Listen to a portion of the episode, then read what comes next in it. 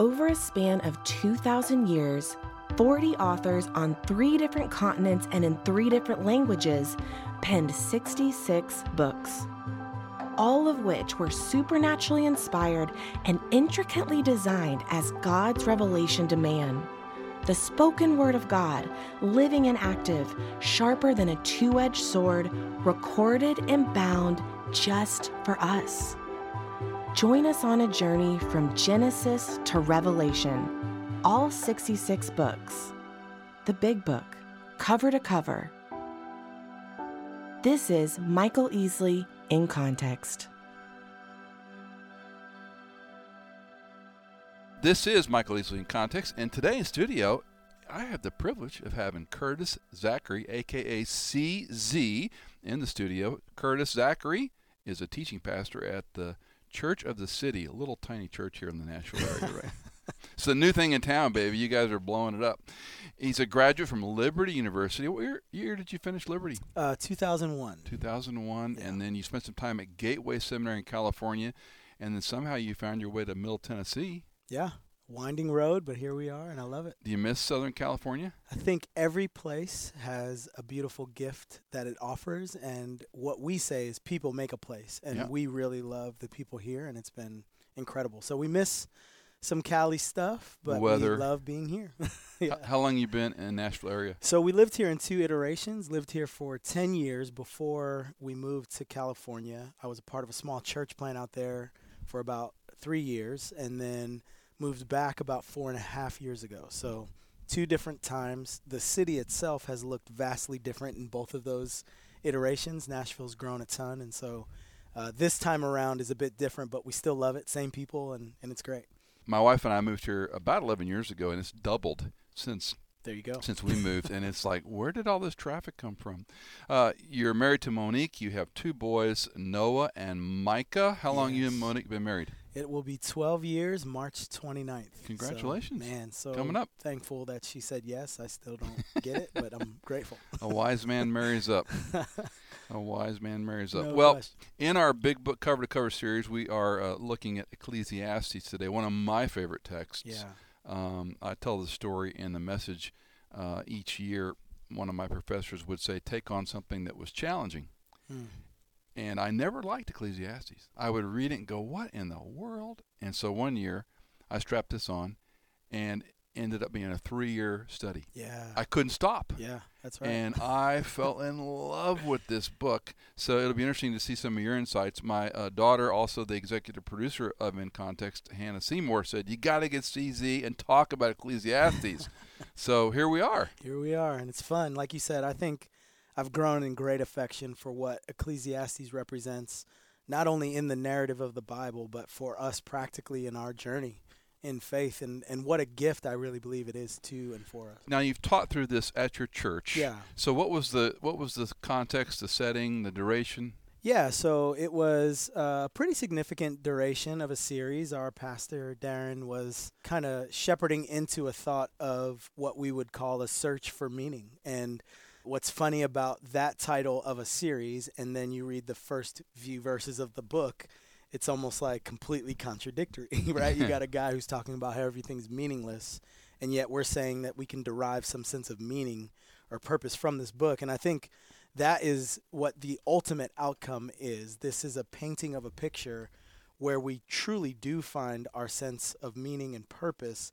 And I think it's very vivid when we understand that the narrative of the Bible speaks to specifically that thing inside of this book. So that was the thought. We didn't go verse by verse through the whole thing, but we covered. I'll covered forgive you. I'll forgive you. there you. go. Thank you. But in our teaching of what we taught, we did verse by verse coverage. Good, or I did anyway. Okay, good recovery. And uh, yeah, for me, I think even in topical studies, there's an approach to a topical idea from an expositional process that I think helps to marry those two ideas well.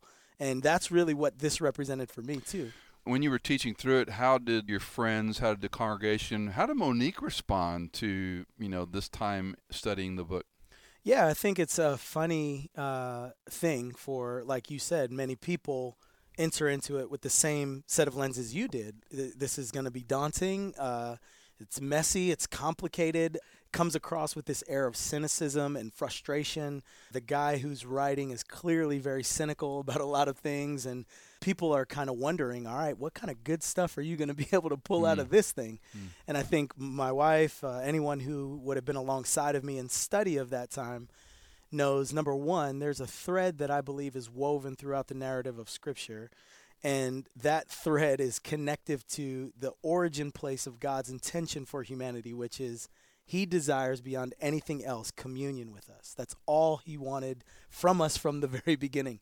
And any work or things that we do for God come from or after that iteration of His creation mm-hmm, of us. Mm-hmm. And I think if we can have that as a connective place, it helps us to be able to see clearly what we see included in this canonization of the Bible, God's intention for us in it. And as I read Ecclesiastes with that set of glasses, it quickly became apparent to me like God is showing us vividly in the way he is writing one our current contemporary condition the air of cynicism that is currently present in our culture not only out in the world but even in our church as we mm-hmm. perceive uh, who god may or may not be uh, what that means for our lives uh, the questioning that we have toward god how can god be a certain way in light of our world and this environment even the idea of us who are participants in this faith walk and have been a part of it for a long time. Many would articulate that they feel dry and tired. And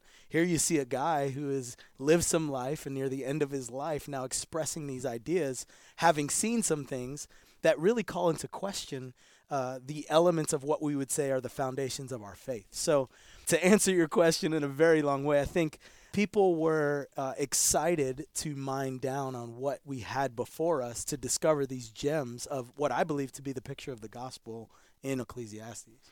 When you look at the book, I know, I know there's a lot of you know Koheleth and yes. the debate about the congregation, the assembly, who he's pulled into this. Yeah. I happen to believe Solomon wrote it.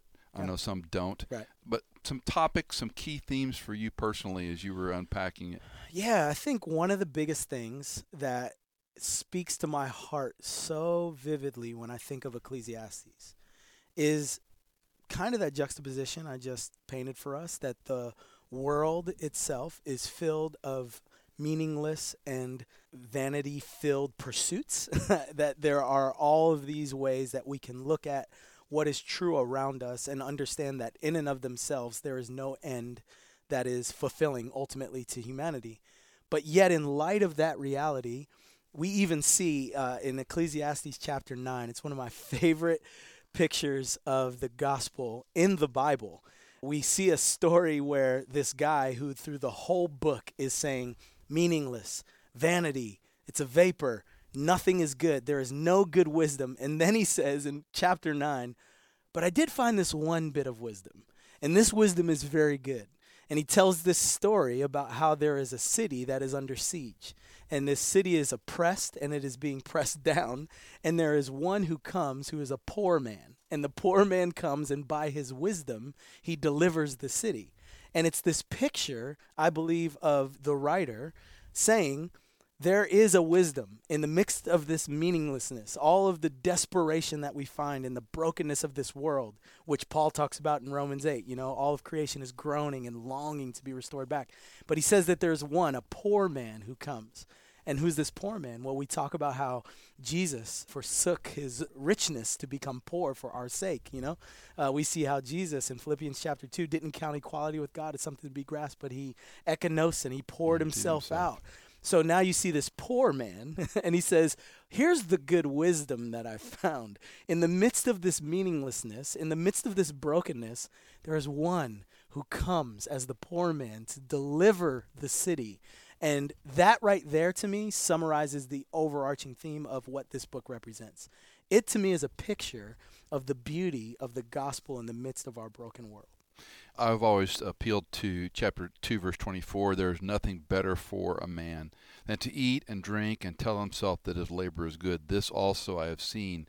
It is from the hand of God. Right. And uh, I paraphrase that enjoy the stuff of life. Yes. We don't want to be ascetics. We don't want to be uh, materialistic to the point where consumerism is our yes. God.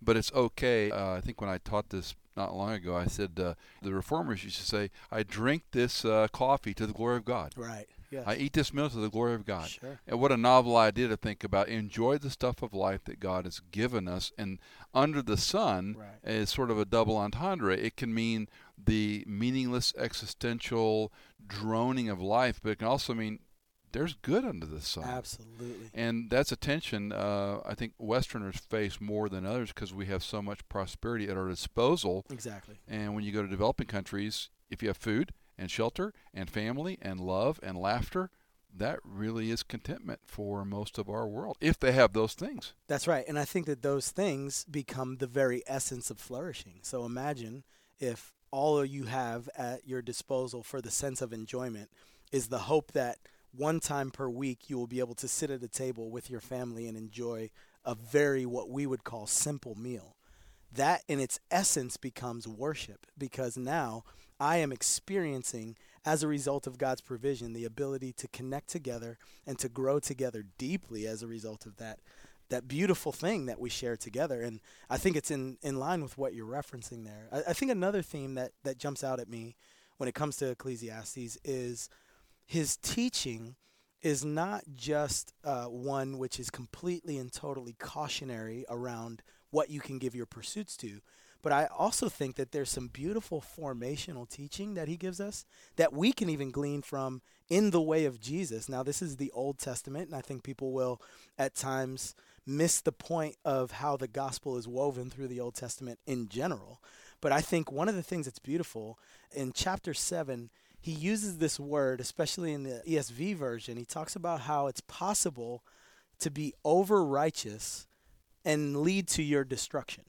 and that's an idea that many contemporized followings of Jesus will become confused with because we're going, wait, how can righteousness ever lead to destruction? He's saying not only are you righteous, but there's a sense that you can be over righteous and being over like doesn't make any sense to our sensibilities. But what he's talking about is leaning toward what we learn deeply from the teaching of Paul in the New Testament, which is self righteousness becomes an enemy to the gospel. The thought that we, in our own strength, in our own understanding, in our own pursuits, can come to a place of resonance and understanding fulfillment will never, ever, ever lead to that place of connectedness to God. But the righteousness that comes from Christ is given to us. It's this gift. It is graciousness by God that provides this righteousness. So even in the Old Testament, we see a dude formational in his teaching saying, don't think that you and your strength are the one that will be able to attain this connection to God. He always has and always will been the one who brings that provision to us. I think we get tangled up based on our history, how we were churched, unchurched, if we grew up in a mainline church, if we maybe drifted away. Um, I'm listening to a series of lectures right now by a guy named Phillip Cary out of Eastern mm-hmm. University on the history of Christianity in the West, and uh, it is remarkable what I've forgotten. yeah, sure. I, I, studied this one time. Yeah, uh, that's it. but but you go back to Catholicism and how righteous, as you mentioned, righteous yes, it was justification by faith, but their works contributed to sure, that.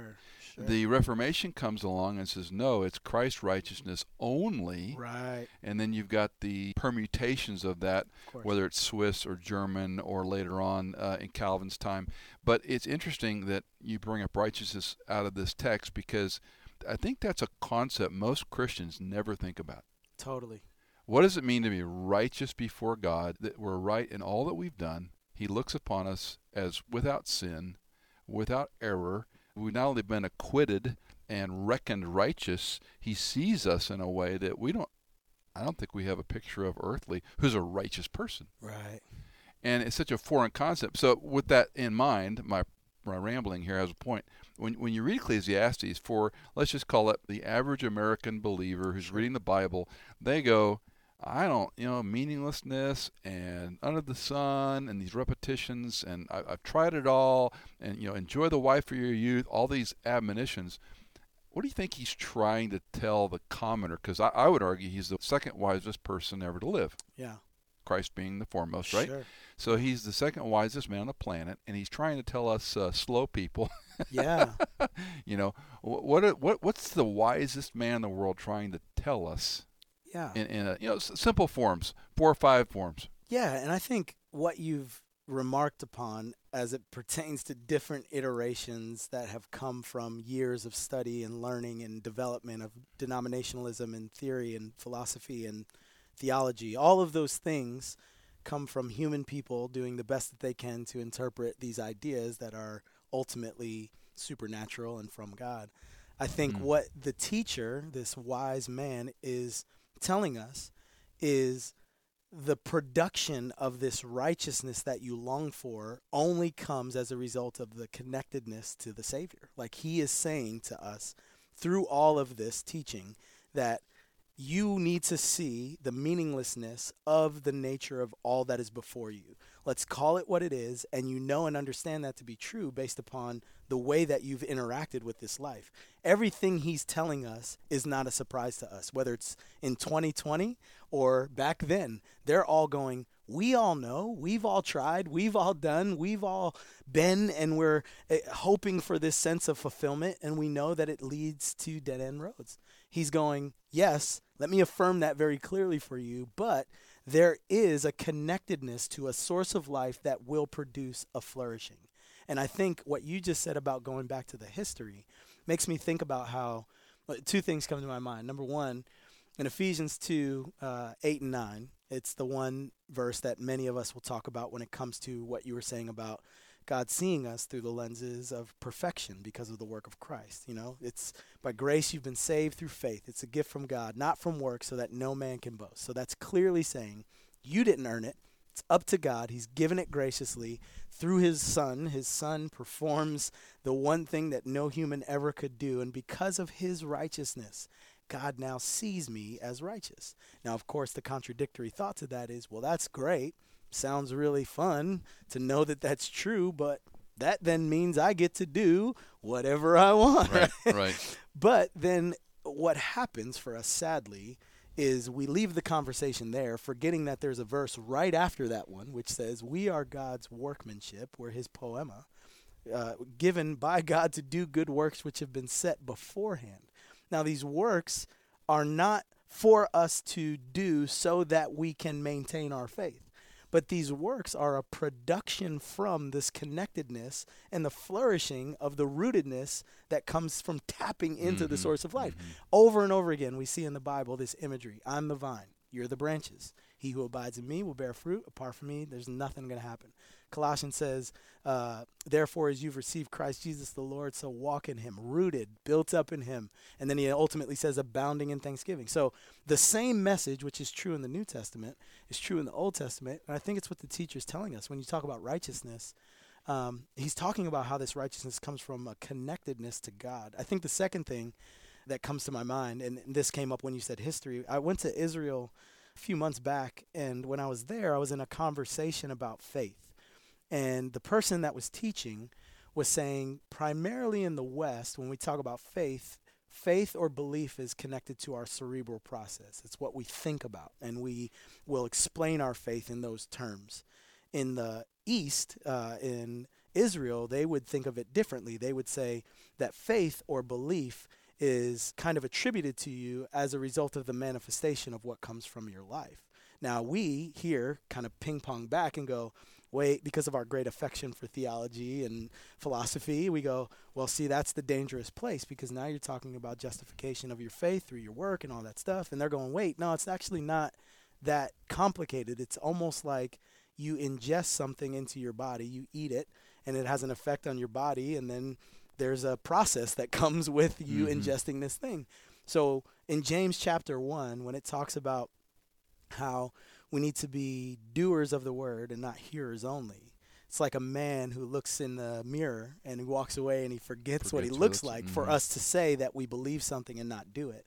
We always teach that here as an encouragement of something that these people didn't know. Like the writer was saying to them, hey, just so you know, it's better for you to do this and not just say you believe this. It's probably better. No, he's reminding them of what is true about what it means to believe anything, period. Because they're experiencing this deep suffering. And he's going, You're going to be tempted to just clam up. You're going to be tempted to ball up in the corner, but don't do that. Don't be like the people who so ridiculously would look in the mirror and forget what they look like. Mm-hmm. Remember, it's sensible to know that for you to believe it, it comes out of you. And so, back to again, I know you said rambling. I'm the king of rambling. rambling for me to answer your question is certainly I think he's teaching us about righteousness in Ecclesiastes that the righteousness is a production of the belief in what is truly anchoring our soul. You know, Hebrews 6 when he says that we need an anchor for the soul, I think that's what he's talking about. It's Mm. that very thing. You mentioned Ephesians 2:10. Uh, my friend Ralph Whites, we were on the same church staff for many years in D.C., Virginia area, and he says it's the most overlooked, neglected verse in the Bible. Absolutely. we, we, we can Absolutely. quote eight, maybe eight and nine, but we're never going to quote ten. And the sad thing, just really quickly, but if we ever do quote it, we treat both of those as though they have different purposes. Ephesians 2 8 9 is the salvation verse. Ephesians 2:10 is when I need work. volunteers for the children's Ah, ministry. Okay, okay. you better do your work. Come on. so I use other verses to shame them. There you Uh, but you know, I, I do think it's a challenge for, and again, depending on your background, Sure. if you're raised in an Arminian structure where works contribute to your righteousness, justification, salvation, assurance of salvation, any one of those feelings that Christians tend to have, then you're always found wanting. You know, it, I use the often use my two hands as a set of scales, and I go. So most of Christianity is if I sin and one hand goes down, then I do some good stuff Right. to compensate, Right. hoping that I get the scale up. And you know, it's just it's just back and forth all of life. I sin, I do things, Yeah. I neglect, apathy. I do some good things, eh, which is a terrible way of looking at it theologically. But that we're created in Him Yeah. for these works, and you you said it, which were prepared beforehand. That's a striking notion, striking theology that these were designed. And then I have to ask the question. Uh, Sure. I have an answer, but I have to uh, get Yeah, your yeah, opinion. sure. No, Uh, what what are those good works? Because we can codify them just like we can codify. Well, that really isn't a sin, Sure. but that is a sin, and Yeah. especially if other people do it as a sin. But if I do it, I can justify it.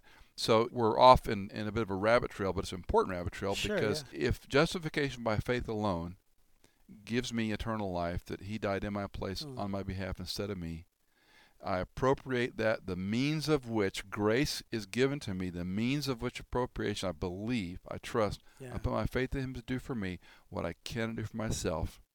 Now, how do I then live? Yeah. And what is this? What do these good works look like? And really, it does segue back into Ecclesiastes because if it's meaningless, Yeah. if it's cynical, Right. if I've tried it all and it doesn't really matter, Sure. give me some handles, some real pragmatic. What are some good works people should be thinking about? Yeah, so for me, it goes back to what I've referenced earlier, which is the origin place of all of this story, which is God's intention for humanity from the very beginning. I think has always been and will always be connectedness. It's always been communion with Him.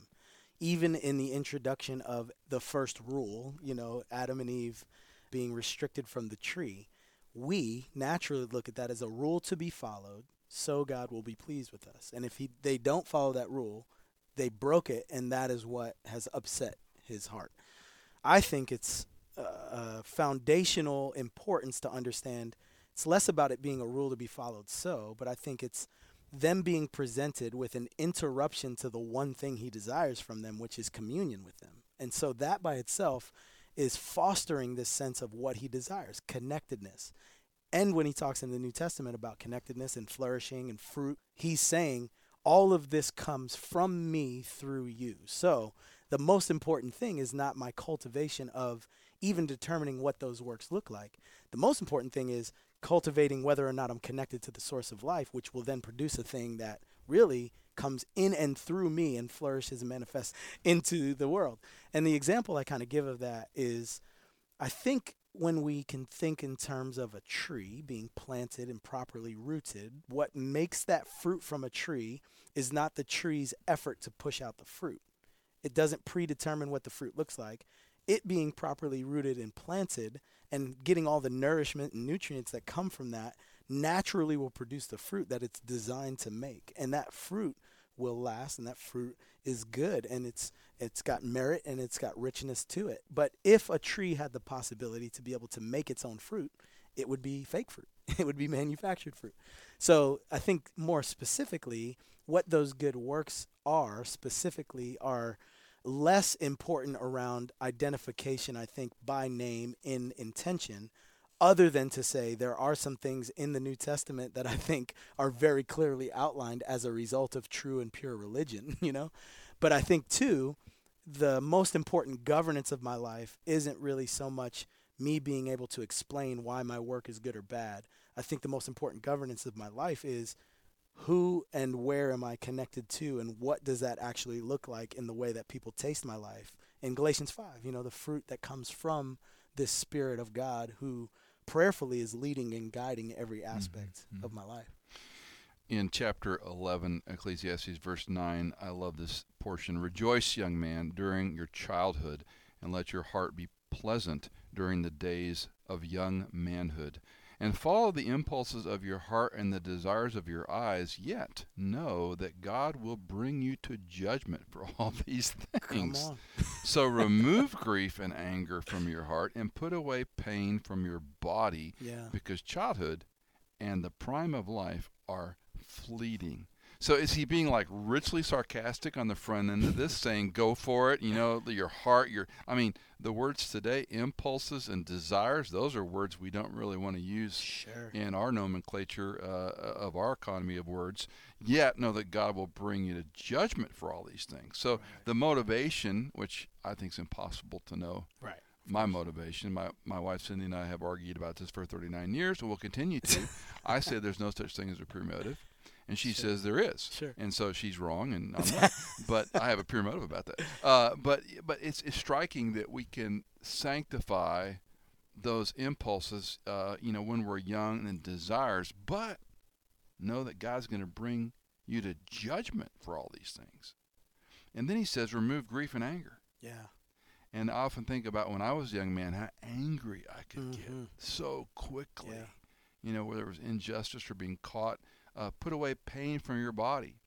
And but because childhood and the prime of life are fleeting. Oh goodness, which is why the book drove me crazy sure. before I spent time in it. Because wait a minute. So what you're telling me is all this joyful pleasure impulse that I have in the stuff of life is going to be gone, and I'm going to be an old crotchety man, and it's fleeting. Right, right. And right. Uh, what is the old?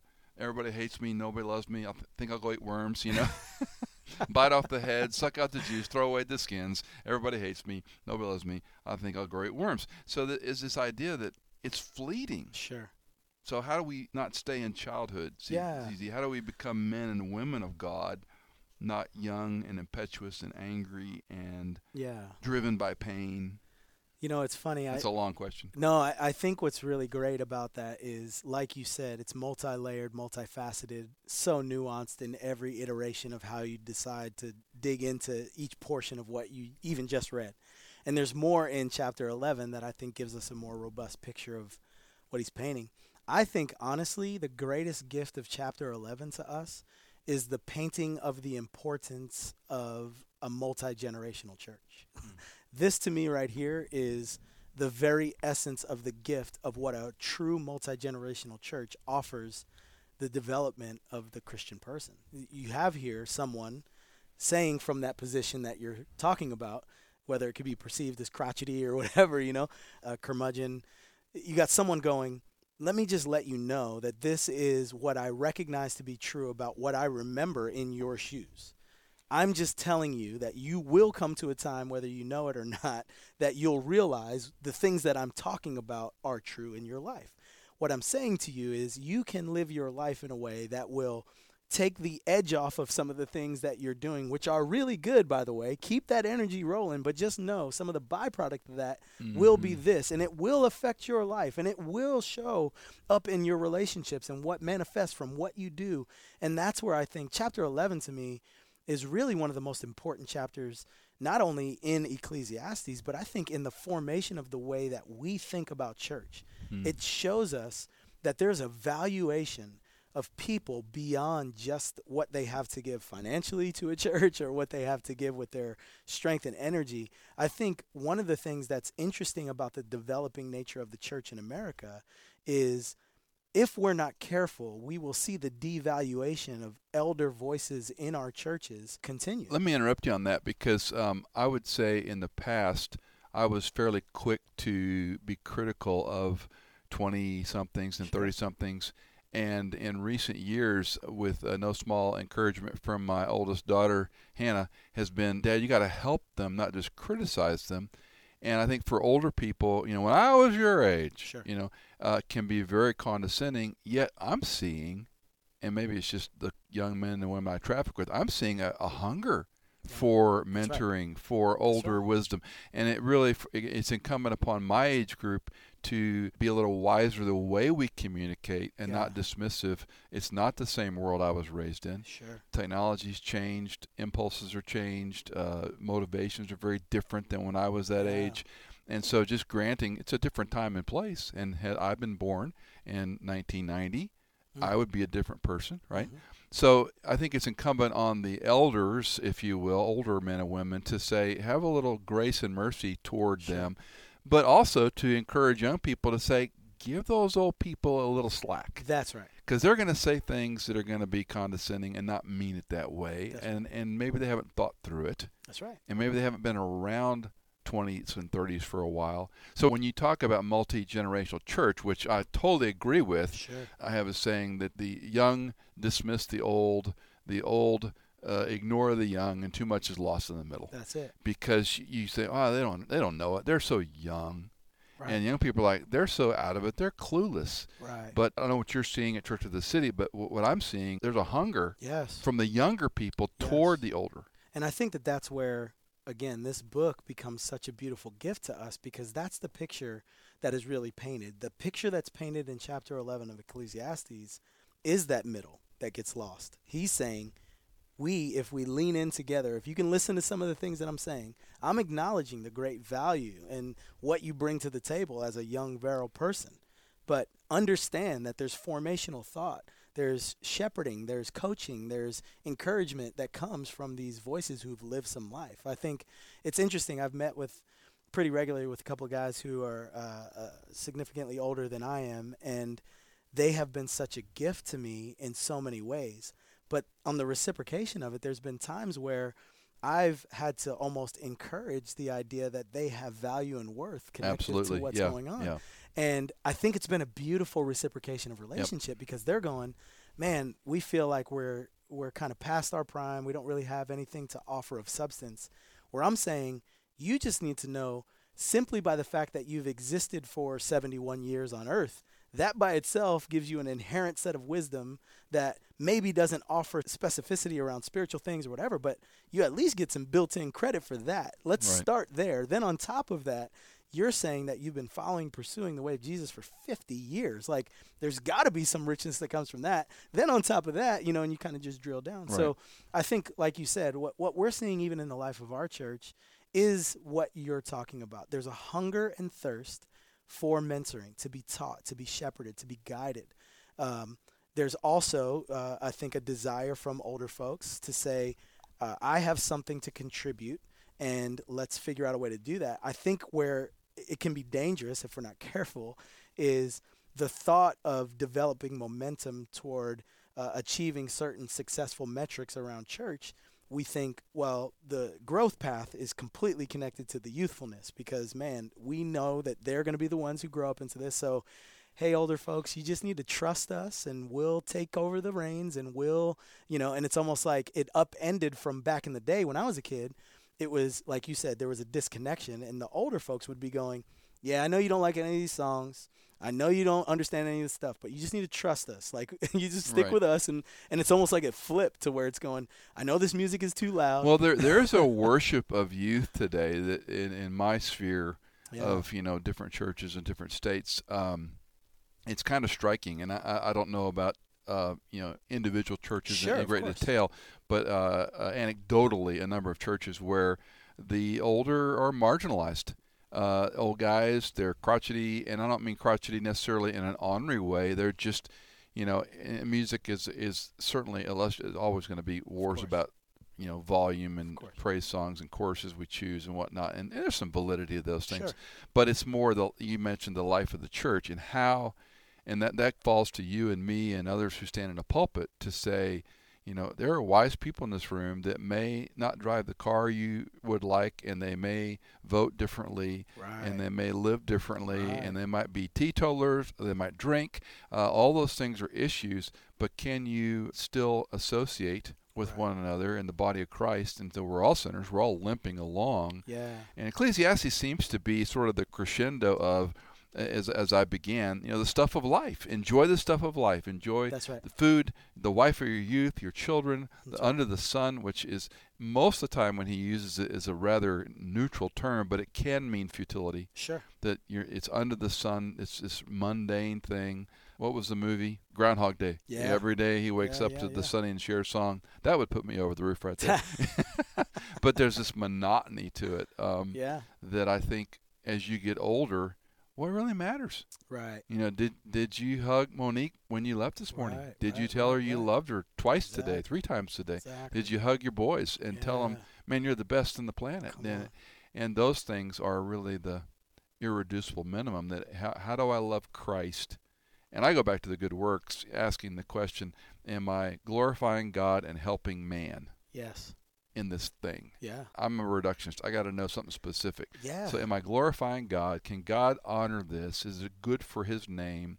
And am I helping people? so. Um, and, and that to me is, is a way of measuring it. It's not the way, it's not perfect, but to pray for someone's salvation, to pray for their health, to pray for their attitude toward their marriage, to pray for Right. fill in the blank, right. and then to come alongside and say, man, you know, I saw the way you treated your wife the other day.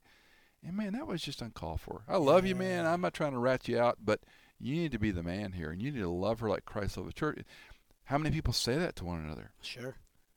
And that's the under the sun aspect of it. That's I right. think that Solomon is referring to in, inferentially saying, how are you going to live under the sun? That's right. Because we're all going to die. Yeah. This isn't going to last as long as you think it's going to last. that, One right. day you're going to wake up and go, whoa, how did I get to be this age? That's right. And if you're looking at a reductionistic view of Ecclesiastes, to keep it simple, I think it's that. This book brings calibration. It helps all of us to get to the place where those who are young, full of vigor, looking to the future, saying, man, everything is at my fingertips. Those who are older, going, this is the end of my life, and how do I finish well? This brings calibration to say, enjoy those things, as you've said, but also let me help you understand that there is an end for this. But what is all of this? To, to what end does any of these things really resolve? And it's ultimately what I believe to be in the fulfillment of the connectedness to the God of the universe who made us. CZ, aka Curtis Zackery, teaching pastor at Church of the City. Thanks for hanging out with us some and sharing some of your insights on this great book we call Ecclesiastes. Man, what a gift to be together. It was fun talking with you. Blessings. Michael Easley in Context is fully funded from donations by our listeners. If you're a regular listener, would you consider giving a one time or perhaps monthly donation on our website? You can find us on michaelincontext.com. In Context is engineered by Chad Cates, produced by Hannah Seymour, and music composed by Tycho, Chad Cates, and Blair Masters.